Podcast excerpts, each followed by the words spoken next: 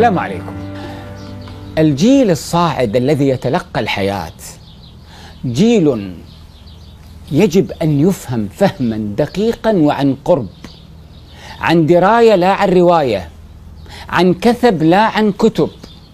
جيل تجاوز الأساتذة وتجاوز الآباء والأمهات وتجاوز التعليم والمعلمين وتجاوز المنظومات الثقافية والأخلاقية الكبرى.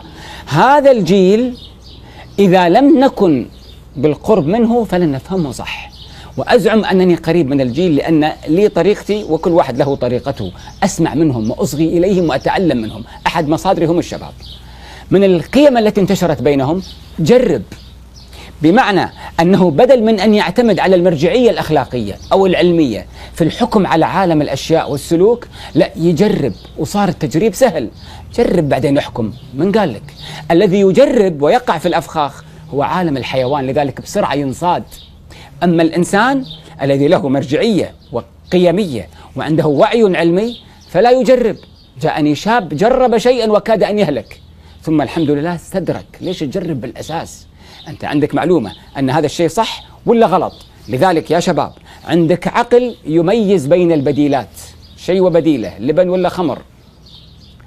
وعندك إرادة تخصص بين هذه البدائل التي تختاره وعندك قدرة تنفذ ما خصصته الإرادة. هذه العملية ما الذي يحكمها؟ يحكمها المعرفة يحكمها المعلومات يحكمها المرجعية الأخلاقية القيمية الثقافية أساس تحكم على عالم الأشياء. فمو صحيح ما أعرف الشيء إلا عندما أجربه. إنما الصحيح أنني أحكم على عالم الأشياء من خلال المرجعية. لذلك وقع كثير من الشباب بالسم الجديد اللي هو ما يسمى بمخدرات الشبو.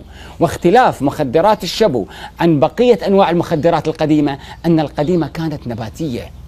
أما مخدر الشبو الذي يكون كيميائي وسهل التصنيع هذا من أول شمة ينتلف الجهاز العصبي في الدماغ.